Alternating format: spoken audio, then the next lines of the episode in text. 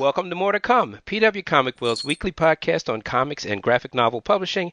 I'm Calvin Reed, senior news editor of Publishers Weekly uh, and co-editor of PW Comics World. Check us out online at publishersweekly.com slash comics. All right. Well, welcome to another episode of uh, More to Come. Uh, today I have the great pleasure of talking to, to Miriam Libicki, um, the author of Jobnik, uh, and most recently Toward a Hot Jew. Uh, uh, really uh, unusual, unique, imaginative works in comics. Uh, Miriam, thank you so much for being on More to Come. Thank you. I'm really glad to be here. Absolutely, and uh, great. I see you've got some backup there, uh, that's which I think is even better. And I, they, she's even applauding us before we've started. Um, uh, well, as I said in my brief interview there, um, I, I, I, you know, I, well, I should say I, I, have known you for a while, but I, I, I, don't really know you, you know. And what I do know of you, I, I actually know through your comics and and what uh, uh, many truncated conversations over the course of chatting with you at comic shows yeah, we what? always see each other at Comic Con. Yes, so absolutely. other things going on. Yeah, absolutely, absolutely. So it's a pleasure to actually get a chance to talk with you for a while, uh, and certainly to talk with you about your comics. Uh-huh. Uh, well, one of the, one of the things I uh, one of the things I wanted to ask you to do is actually to maybe tell our listeners a little bit about your background. Um, and um, uh, uh, I could do it, but I think it would be a lot more interesting coming from you.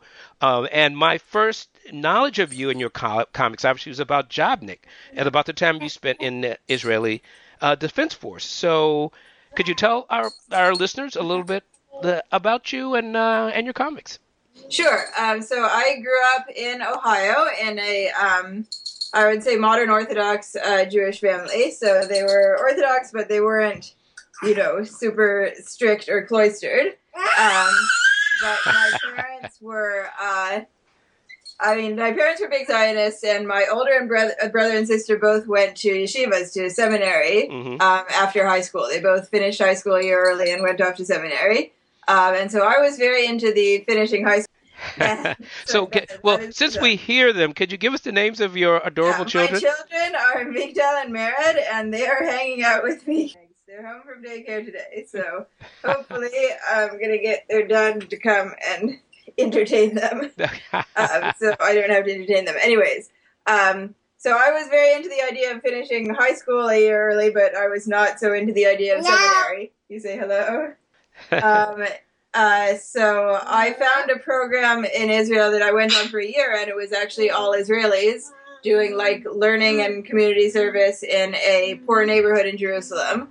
Um, and it was like kind of a meeting of secular and uh, religious, formed after the Rabin assassination with the idea of you know trying to make connections yeah. between secular and religious in Israel. Um, so that was a very formative year for me, and I haven't written too much about that year, although it's alluded yeah. to in Jobniks. Hello, Migs. Um, and, but the Job Jobnik is an ongoing series.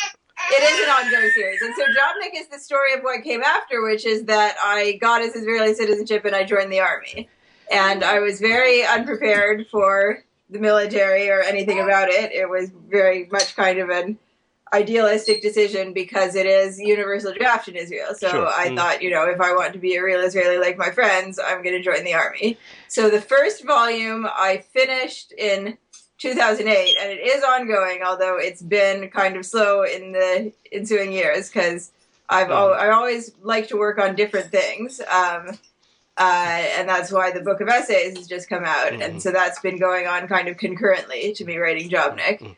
Um, and as well, I uh, went back to school. I'm doing a master's right now, and I've got two kids. So yes. uh, John uh, is still coming out, but it's it's been a little while. Uh, well, you've got a full plate. Um, but um, okay, that's great. That brings us uh, a, a, little bit up to date. Um, um, and I'm I'm going to jump to your new book uh, because I mean you've really uh, you've really accomplished something. Uh, it seems quite extraordinary to me. I mean, writing um, I mean autobiographical biographical comics. Uh, in some ways, are kind of a mainstay of kind of the, the kind of the newest comics. Certainly, at least from the 1980s. Um, I, I personally, anyway, sort of kind of date you know Harvey Pekar. Um, but you've gone another step further uh, in in doing them uh, in doing really a book of essays in some ways that also combine the autobiographical. Um, uh, why essays and why in comics? I mean, uh, you've taken a an incredibly labor intensive medium and somehow made it even more so. yeah. Yeah, well, I, you know, when I was in art school, I kind of discovered that some of my favorite classes were actually like the, you know, the art history and the sociology and the like critical theory classes. So I discovered that I'm, you know, I'm really into humanities. I really like doing research and reading about stuff and learning about stuff. And then, like a nerd, when I learn about stuff, I want to grab other people and tell them about it. Okay. um, so, uh, the first essay I did, which is the title essay toward a hot Jew, mm-hmm. was basically yes. my uh, senior project in art in art school for my BFA. Um, mm-hmm. That I just kind of noticed that I was like Jobnik was one way of processing not being in Israel anymore and coming back and living in Canada. Mm-hmm. Um, so just telling the army stories and trying yeah. to remember them in thorough detail, but I was also just kind of really analyzing and trying to analyze where my feelings were at as, you know, somebody who had been trying to be Israeli and was now in Canada. Mm.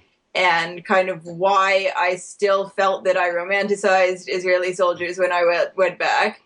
Um, and but instead of writing all about me, I just I kind of started thinking, well, it's a sort of a phenomenon that Israeli soldiers are something that's sort of sold to us as American Jews mm-hmm. as idealized version of what Jews can be. And so I kind of wanted to research the history of that and the implications of that and the politics of that. Um, and so I ended up writing basically this, you know, research opinion paper, but the then I drew these like detailed, loving graphite portraits of Israeli soldiers mm in among the words with the idea that this would be another dimension and it would just kind of show show the romanticization and show the fetishization that I had. Like I could write all these critical things about Israel, but at the center of it was this, you know, loving portrait just, just showed my fascination. Well, I mean, it, it, it really is. I mean, the drawings are really kind of extraordinary, particularly because I mean, the drawing style that I associate with you is is a little different, certainly in Jobnik and in some of the other essays uh, uh, in the book. Um, uh, can you talk about that a little bit? I mean, why this particular brand of drawing style?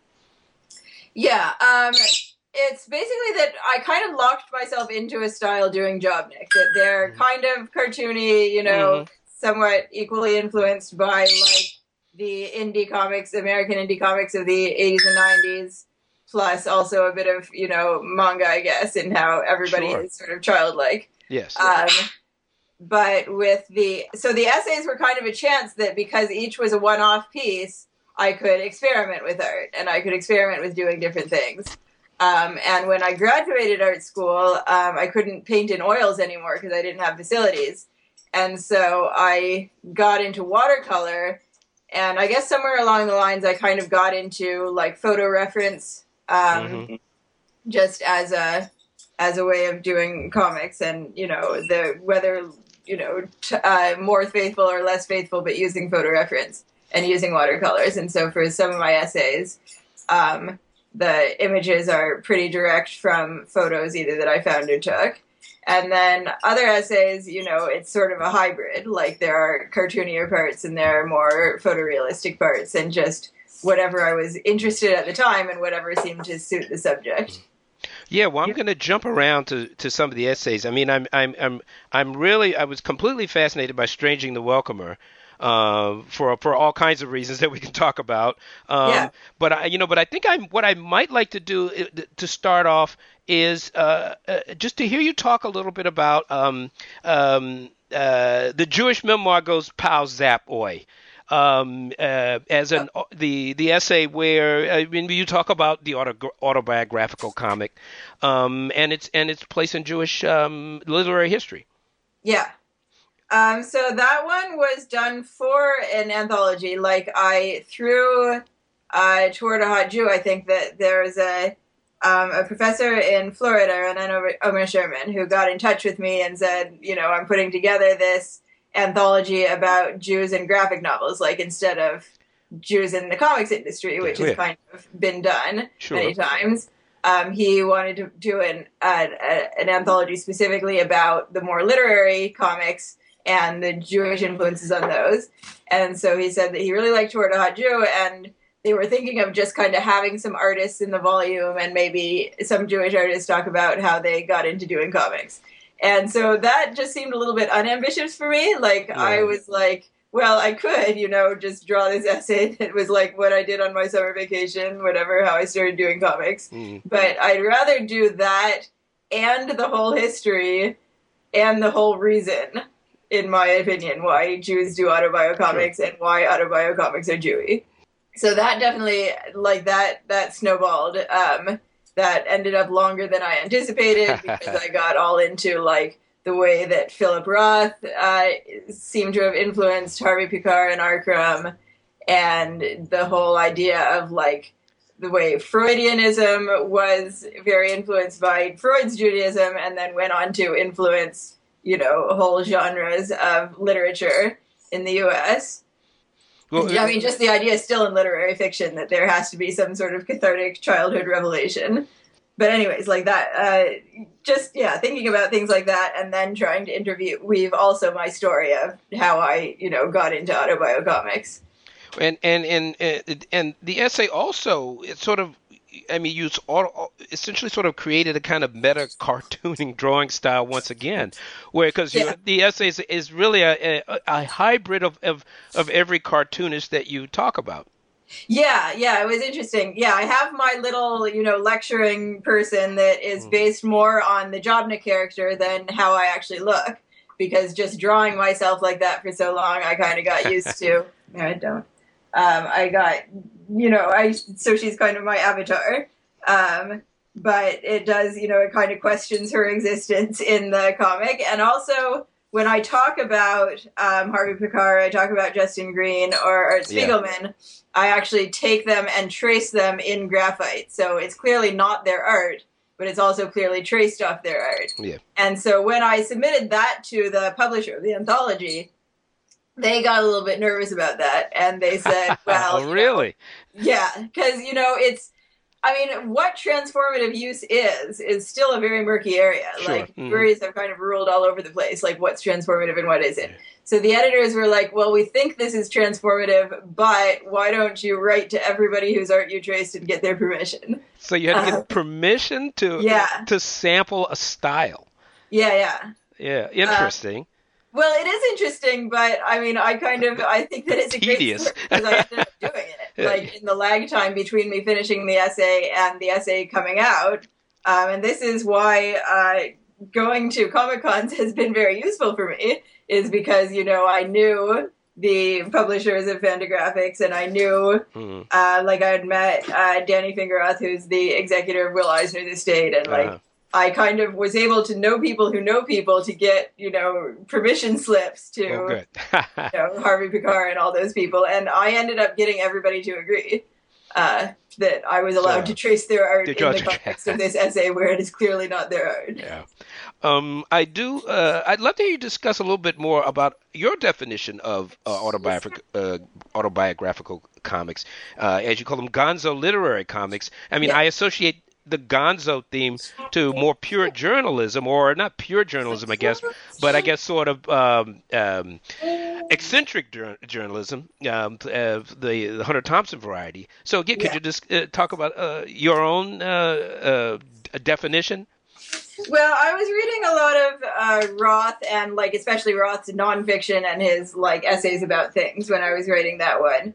And so he says that like the reason he likes to have his fictional characters sometimes be called Philip Roth is that it just feels more intimate, it feels more risky, and it feels like you know the way that he's kind of implicating himself in it um, feels yeah just more real and more risky. And so I kind of um, I associated that a lot with you know auto auto comics I've read and enjoyed, and also autobiocomics I've made. Like Mm. my autobiocomics were are drawn about you know some kind of very vulnerable times in my life and being a young Sure. teen and making really bad decisions and having bad consequences. Um, so I feel like you know making bad decisions and having bad con- consequences, and then showing everybody like that is also a very Hunter S. Thompson thing. Yeah, yeah. Um, mm-hmm. And so that's why mm-hmm. I feel like, yeah, just the idea that Gonzo sort of implicates the author and implicates the self. And, you know, in humanities research and all that stuff as well, like, I'm very into the idea that you're never a coldly objective observer. That whatever you do, your uh, biography is and your identity is implicated in it. Um, great. Uh, I'm going to move on to some of the other. I mean, so much of the book, obviously, uh, as you said earlier, uh, uh, uh is about uh, your, your, Jewish identity, your relationship to Israel, and I guess kind of um, your constant grappling with reality and life in Israel. And yeah. I was very taken with um, what I get portraits of your friends that take up some of the succeeding. Um, uh, like Fierce Ease, I believe, yeah. and I mean perhaps you could talk a little bit about those because these are also these really wonderful uh, watercolors that uh, that show this uh, ongoing. This I think Strangers also this long distance view of Israel from 2012. Yeah. Um, that I also found very interesting uh, because your narrative is kind of done as a as a browser in a yeah. computer window. But uh, uh, you, as you wrestle with these questions of your, um, yeah, uh, of your own relationship to the news coming out of Israel, the relationship with the Palestinians, um, uh, and the right in Israel, uh, you, you, you take us along for the ride. Yeah, I mean, I guess kind of a thread in the in the comics is like, okay, I lived in Israel, I came back from Israel, I you know I live in Canada, I'm pretty indistinguishable from many Canadians now, um, and so in what ways am I still Israeli? Like, what did that mean mm. that I used to live in Israel, and why you know? If it if I am just a you know Canadian um, uh, mother and housewife now, like what like what you know why did i why do i keep writing about israel and what does it mean to me and so i, I think it's interesting to sort of you know in the essays like i don't ever take that direction head on it's always just kind of implicit in the questions i'm asking and the mm. people i'm talking to and so i do think it's very interesting to you know go back and talk to my friends who are very informative sure. in you know kind of my first epiphany of changing my life around and wanting to be israeli and like where are they now and what are their attitudes towards it? And you know do i still share a culture with them? And um and and and if I may jump to you the drawing style you and you you uh, this is this much like I guess uh, toward a hot Jew and some uh, these others are they these are as far from cartoony as you can get. This there's a these are more naturalistic in every way, and and is that simply because of the the subject matter, they because of the seriousness of the topic? Yeah, I mean, I think it gives them like when I do an interview with somebody and it's just like um, um, balloons surrounding a watercolor portrait of them. Like it kind of um, so that kind of foregrounds the person rather than the actions, right? Mm-hmm. Because the you know if it's a portrait, it's a very still image. Um, and I think it also like and why it's better than a photo is well because I can you know yeah. I can compose it better than the actual photos I took. Um, and I think that you know just the just the evidence of my hand, you know, my physical sure. hand as well as my decisions and what I am showing you. Um, I think that kind of keeps my voice in it, even when my narrative voice isn't in it. I think it kind of makes it feel uh, like, I mean, when I read uh, comics that are beautifully rendered like this, especially that are handmade like watercolors, I kind of feel like it is a very intimate experience. Like I'm like this artist is like you know this is what I made and I want to give it to you. Sure. Well, that's uh, that. It's certainly the effect that it, it had on me uh, because they, the, the watercolors are so delicate because it is isn't what you ex- expect to see in any kind of comic book. It it's uh, very connective, and of course we all know. Um, uh, the turmoil that Israel society goes through on all of its levels. So it, uh, there's a poignancy to it that um, you know that's uh, that connects in ways that I think I guess a line drawing wouldn't do. Yeah. Yeah, um, I think so. Yeah, like it has a fullness to it. Um, uh, well, um, I want to go on. I have to admit, I want to. I, I really want to hear you talk a little bit more about Stranging the Welcomer, um, I, because I learned so much about this. And I should say, I mean, in my own personal intellectual development, I mean, the Jewish novelists or work were really sort of fascinating to me. Um, uh, and, and and you refer to so many of them. Obviously, um, Philip Roth. For myself, uh, you know, writers like Irving Howe, uh, Philip Roth uh, Delmore Schwartz um, were sort of fascinating to me in their dealings also with writers like um, uh, um, Ralph Ellison, uh, Albert mm-hmm. Murray, and the like. And so much of the this this this next essay that you talk about uh, and how you look at race and Jewish identity, or as the as the uh, your sub your your your um, uh, your theme here, um, uh, a theory of black and white and Jews all over. Yeah. Uh, it's really a kind of really remarkable. Um, uh, what? Yes, tell us something about this essay um, and what it means to you. Okay, this one took a long time for me to write, I'll and then bet. a long, long time for me to draw after that. I I'll bet. yeah. Um, and to um, navigate these issues, I mean, they're yeah. obviously they're they're full of, of explosive issues.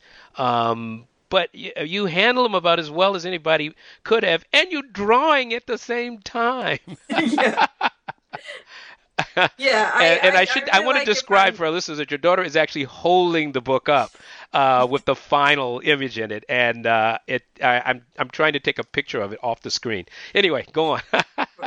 um, uh, yeah, um, it I mean, again, this kind of started just like Toward a Hot Jew from something very small and something about, you know, my own attractions, um, which is that I always kind of found myself fascinated by the story of uh, Ethiopian Israelis. Um, the idea that mm-hmm. there is this community, and it was a fairly small community, it was only around 2,000 people mm-hmm. um, back in Ethiopia. Um, that lived, you know, in the wilderness in the mountains of Ethiopia, but that they practiced Judaism, mm-hmm. um, and that they practiced a very uh, biblical sort of Judaism. That it was less like Talmudic, but it was you know very identifiable as Judaism. Um, and then in the in the early '90s, in '92, uh, I think.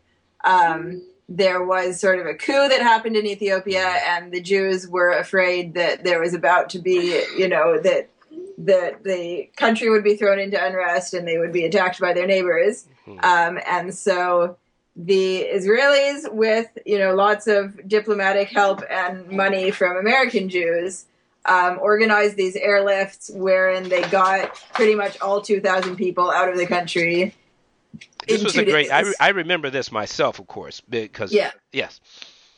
Um, and so, like, that story really fascinated me, and just the images of them in Israel, where, you know, it's these mm-hmm. very dark skinned people, but they're, you know, they're very distinct looking people, um, Ethiopians, because we're not, I guess, in the US, we're not used to seeing East Africans that much, that they're sure. more sort of, you know, they're often very small and delicate and, you know, with, um, you know, very big eyes. Um, and uh, I remember my grandma saying to me, "Oh, they don't look black; they look Jewish." Which, of course, they're very dark skinned, but yes. just the idea that you know that they do look different from many African Americans who are, you know, more from mm-hmm.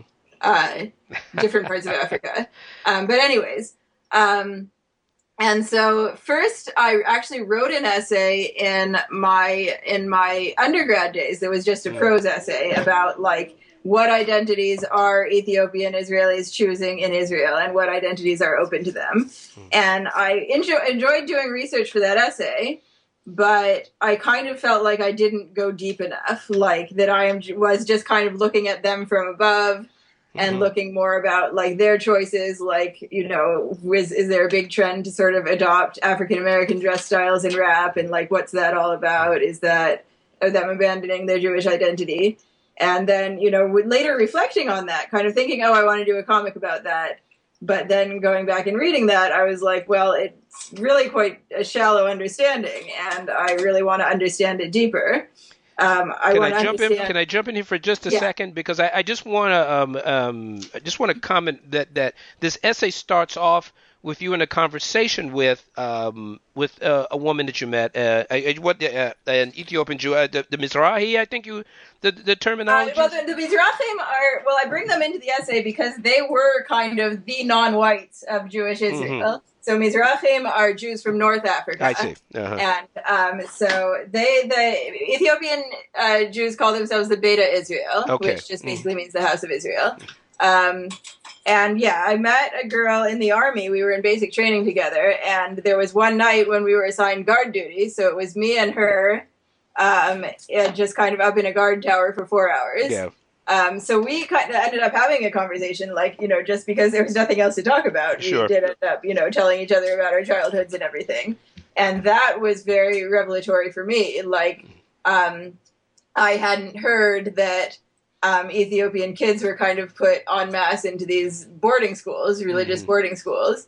Um, and the way that she talked about it, it was kind of reminiscent of like the residential schools for Native Americans and sure. Native Canadians mm-hmm. that you know that are credited with cultural genocide of, sure. yeah. of Native yes. Americans.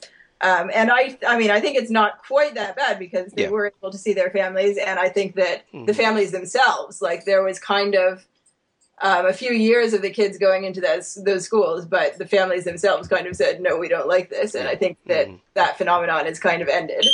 Um, thankfully, although it, I think it did probably.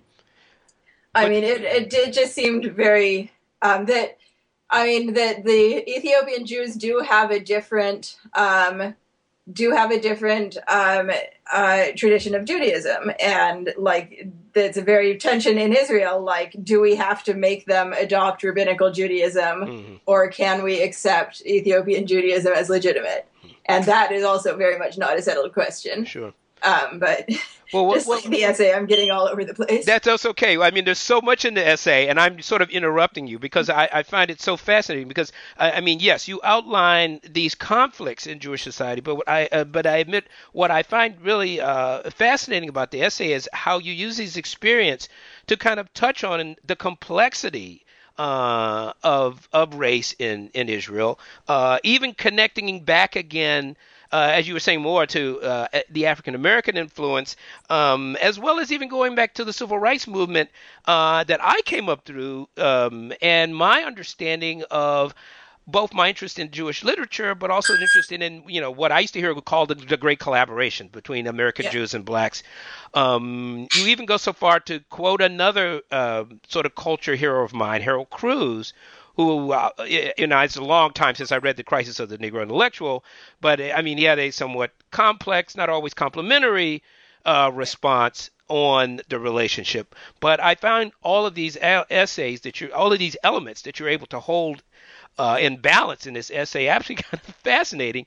And on top of it, you know, it's a comic and it has elements of humor as well as very, you know, serious analysis. So I don't, yeah. So yeah, yeah uh, take up your narrative wherever you can. Again, I know this is a little confusing, but I I, I just love hearing you talk through it.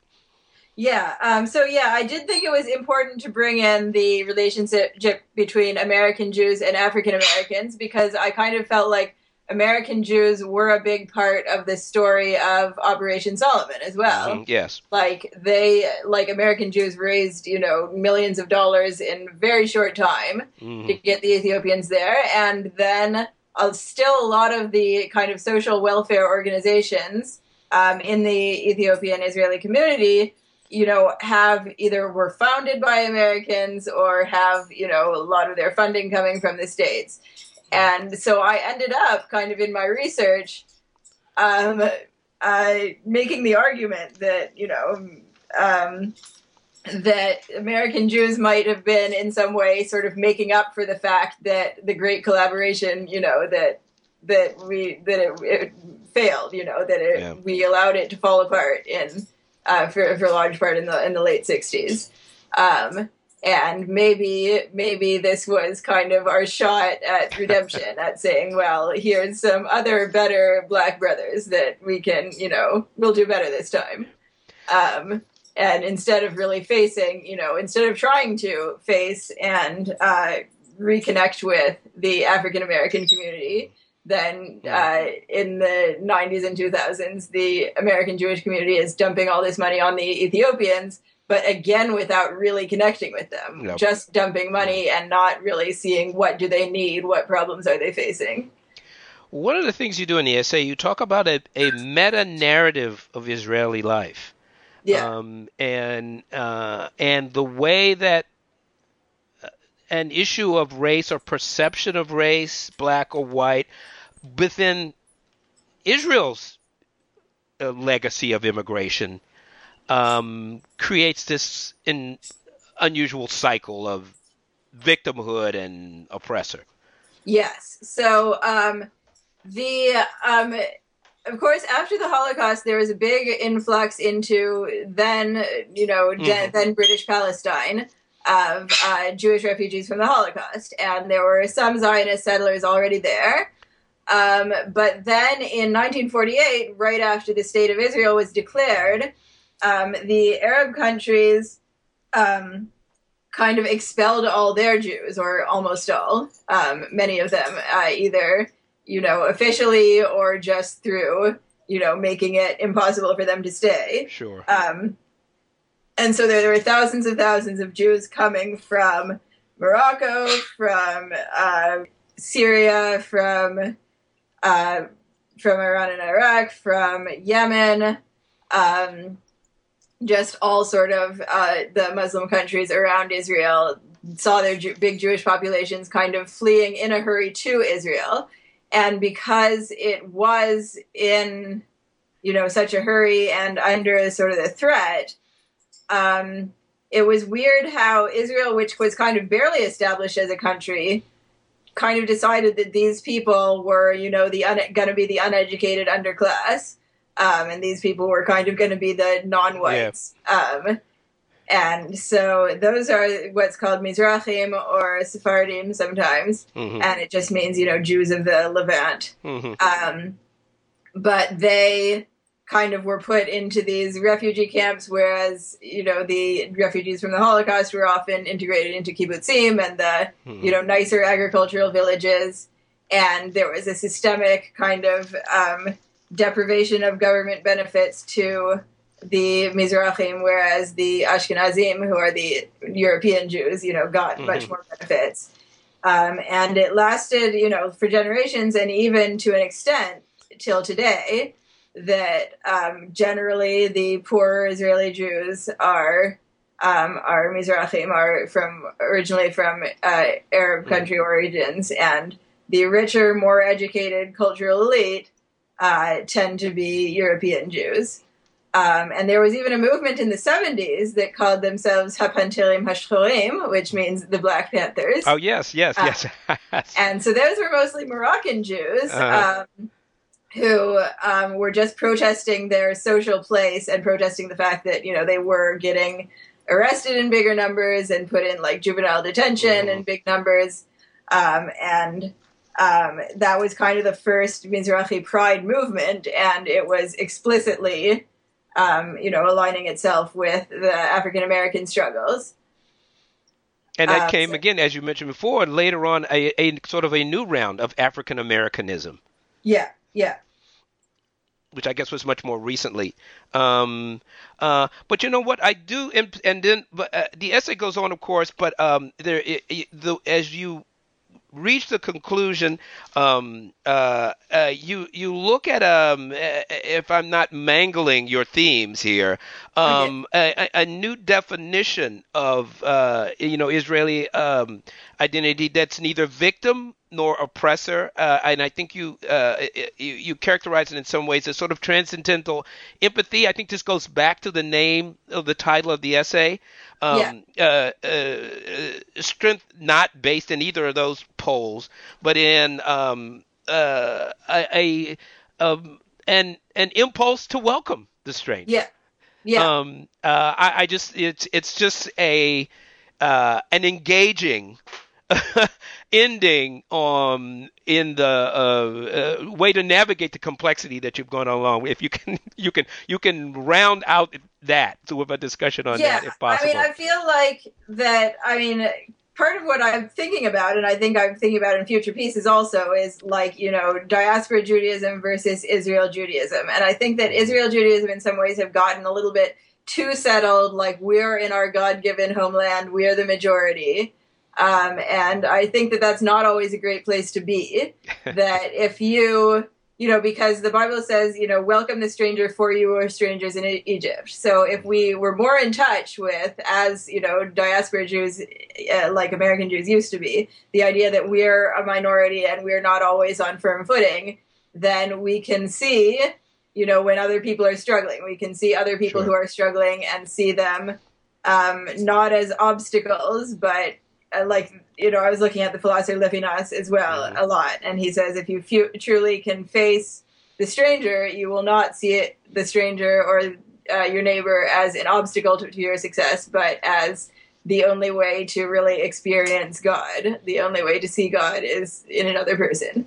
Um, so you know, just kind of taking that and kind of taking the idea of you know, as a minority, that we have to stick up for other minorities and help each other when we can um, that you know that maybe we can combine these facets of Judaism as well as facets of African American philosophy um, to not you know think of ourselves as majority or minority or not think of ourselves as you know if I have something that somebody else doesn't have something, but try to actually use empathy and you know both a case by case basis and a larger cultural basis.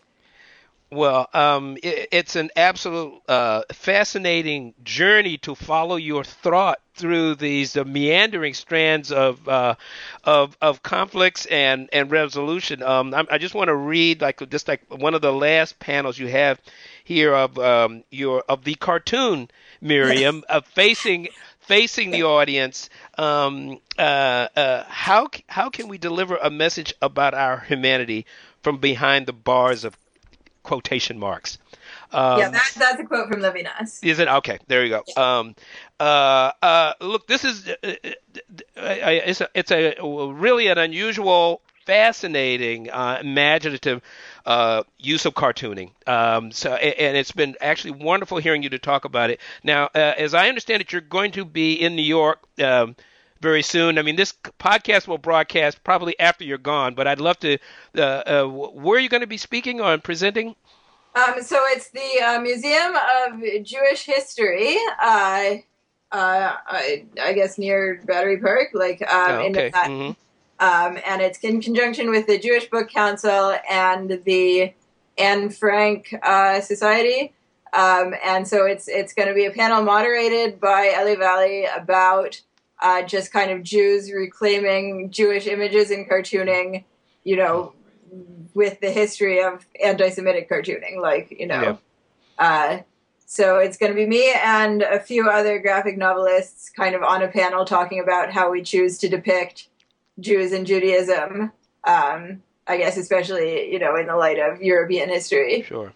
Um, so I'm really excited about that. It's going to kind of be my chance to visit New York with my new book. Um, and I, uh, I hope to, it goes well. Yeah, I, well, I'm sure it will. Um, so I know you have a new book out now, uh, Toward a Hot Jew, published by Fantagraphics. Um, but and, and, so I know you're talking about this book now. Are, are, you working on anything else that we should know about? Um, um, should we go to your website, which you can tell us what it is?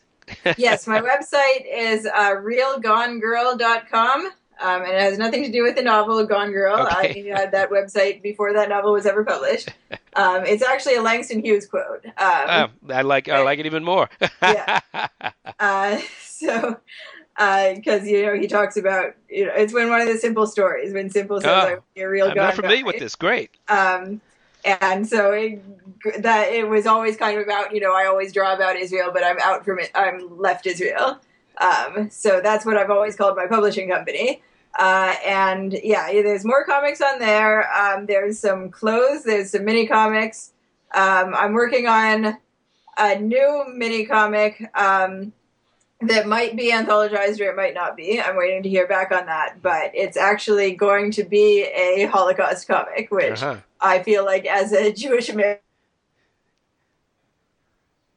is drawing Holocaust comics up to now Um, but then my friend had a very interesting story, and I kind of wanted to adapt it as a mini comic.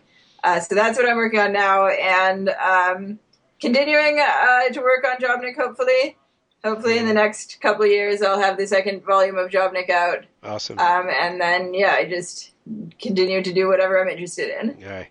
Well, Miriam, uh, this has been really fascinating to hear you talk about your work. Uh, I think this is probably the longest conversation we've ever had. Um, in any event, uh, Miriam, thank you so much for being on More to Come. Oh, thank you so much for inviting me. It's great to talk to you. Hi, Heidi MacDonald here at the Comic Arts Brooklyn show. Uh, running around the floor. Sundown has come, beautiful sunset outside, but people are inside buying comics. Um, some of them by Mike Dawson. I'm here with Mike Dawson. some of them. Yeah, some by Mike Dawson. I know. Wasn't that that was a real professional transition? I've been praised for my transitions before, but that might not have been one of my better ones. Uh, Mike, how's it going? It's going pretty good. I've sold some books at the show. Well, there you go. You know, at the end of the day, which is what we are literally at, Yeah, the like end last of the day. 45 minutes. Yes, uh, that is one of the best things you could say. I sold some books at this show. Um, uh, now, your, your most recent book is Rules for Dating My Daughter, correct? Yes, so that's a book. Uh, it mostly collects uh, diary strips and uh, personal essays. I, I, you think I by now I'd have a good sort of like way of like explaining to people. Mostly, what I say is it's a collection of comics about parenting and politics. Sometimes I say left wing politics, depending on if the person looks like they'd be like, oh, right, right. Uh, you also do comics for the Nib, correct? Yeah, I'm Yeah. also I'm trying to do a comic on the nib at least uh, once every two months. Uh, the new nib is up and running, and they've been, they've been pub- publishing some of my stuff. Um, so that's a really excellent online app. I like doing stuff online. I, Yeah. I found that that's the place for me. well, now, Mike, you have been a guest on this on this podcast before. In fact, you and I had a long talk after the publication of Angie Bongiolatti. Yeah. Uh, is that did I say it right? Yep. Yes. And uh, you know some of the comments that you had, and uh, that was actually one of our highest, most listened to podcasts ever. Is it? yeah, it was actually. So, uh, so, but now you're peaceful and happy. So I'm sure no one will listen to this. I Um, know. uh, um, I see people looking at your book. So if you need to turn around and sell a book, uh, you know, we'll, we'll let you do that. Um, but yeah, what do you what do you think? What do you think online is your your uh, métier? I have just started thinking of online as like a big, large convention, uh, one in which I think it's a little easier to find your audience. Um, like I find, found through doing a Kickstarter that that actually was the best. Like if I considered a Kickstarter a 30 day convention, like I was able to sell more copies of a book through that, like just through that as my means of selling and distributing a book than I do at any convention. And the same thing I did this last year. I did a little mini comic, um, like a little eight page one, and I kickstarted it, and so you know made like at least like fifteen hundred dollars or so, which is not what I make at conventions. Right, right, right. Yeah. so I just sort of am looking at it as uh, online is the convention. Right. Huh, interesting. And I mean, as far as doing uh, nonfiction comics here, uh, I mean, is that something? I mean, do you have a lot of? Is it easier to find ideas for that, or do you think, or The nice thing I found about working for the Nib is that since there's a since they're interested in my work and they want me to do things on a like on a regular basis, it kind of gets the ideas going. Like when I was writing rules for dating my daughter, I sort of got to this place where like the ideas were coming fast and furious. Like I have a comic in there, this one called Long Street Farm. It's about vegetarianism and. Um, and I think it's like the best comic I ever did. And now I look and I stopped working for the Nib for a while when they went offline, and I feel like I lost all that momentum. And like I want to get back to that place. So I'm really excited they're back again. Well, that's you know what, Mike. It's interesting because I really feel like you have, uh, you know, and I, I think even when we talked about Angie, uh, you know, so there's a lot of ideas in that book, and maybe tell a fictional story wasn't even the right, you know, setting for those ideas. Well, like actually, like the the themes in Angie Bongiolatti and in Rules for My Daughter, I think are kind of the same thing. It's about like an individual's ability to have an impact politically in the world. yes, exactly. Like yes. it's it's the same stuff I'm interested in, but I find it's just a better format, like for me. Yeah. I mean, it's just or making these things that people could share, like through social media. Like I feel like it's just reaching people, like in a much more like effective way. Right, right. So what's next? So as we write this, it is uh, uh, well. By the time you listen to this, uh, I think it'll be after the election. So we will either be living in a hellish dumpster fire of hopeless, uh, hopeless cruelty, or else a world where the woman is president of the United Yeah. States for the first time. Uh, so we don't, we won't know. So, so pending the outcome of the election, what uh, anything that you have coming up that uh, we should, uh, you know, Well, I'm, be looking- I'm doing two things. One is I'm continuing to work for the Nib, which I am. The idea is to continue to make essays that sort of work around um, gaming, uh, hyper nationalism, like uh, like uh, irrational jingoism, and uh, football, like NFL football. right? Well, Uh, that's a great topic. So it's gonna like sort of be built around like a Jets game that I went to, but a lot of like essays. And the other one is gonna be uh, a biography of a of a woman um, called Bobbie Brown, who was uh, the, the woman in the uh, Warrant's Cherry Pie video. Oh, okay, right, And, uh, nice.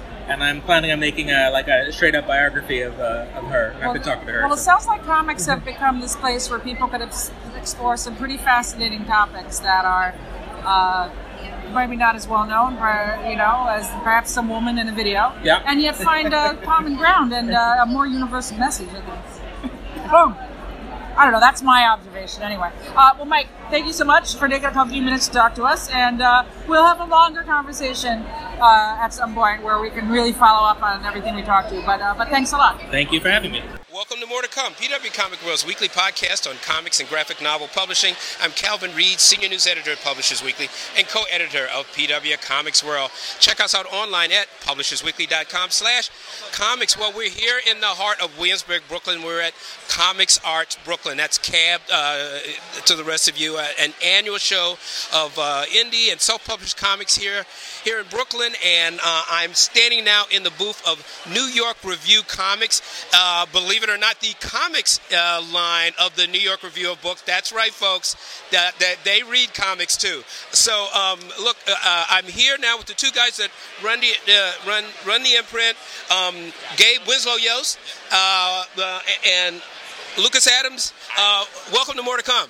Thank you. Thank you for having us. Thank you for having us. So, um, I, you know, I wrote a story at PW about the launching of the line. Uh, I mean, I mean, um, some people may think, "What?" Scratching their heads. Uh, comics in the New York Review, an unfortunate stereotype. But maybe you could, uh, uh, both of you could chime in a little bit and tell uh, our listeners a little bit about New York Review Comics.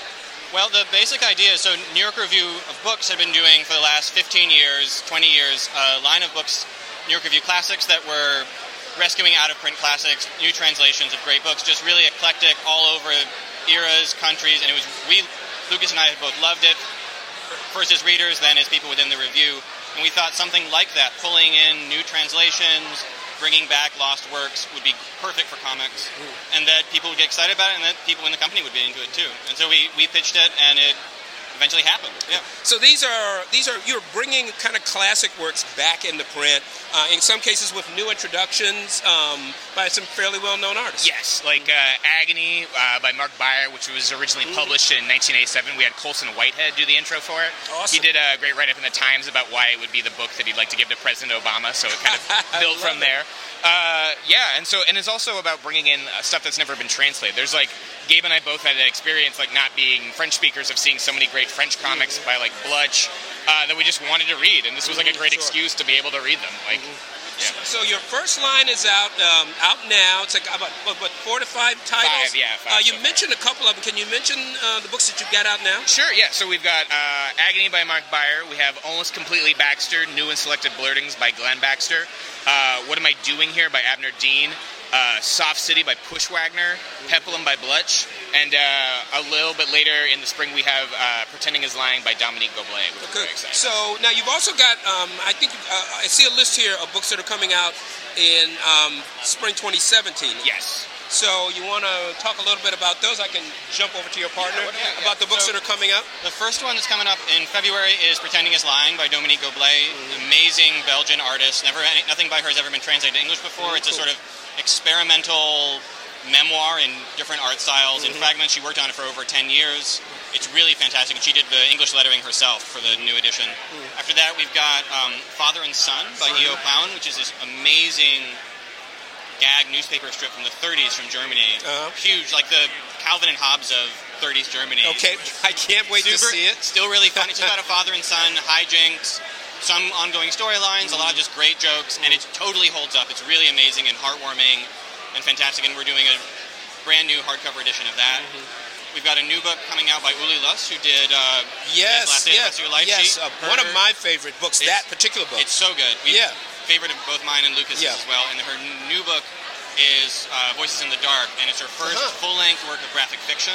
Uh-huh. It's set in the 1940s. It's about the Nazis. It's in full color. It's amazing. And this is a new book. This is yeah, a new it came book. out in Germany in Uh-huh. 2013, I think, Uh-huh. and was translated into French. But we'll be doing the English translation. Wow, Big long book, beautiful in color, and really intense and dark Mm-hmm. and amazing in the way she is.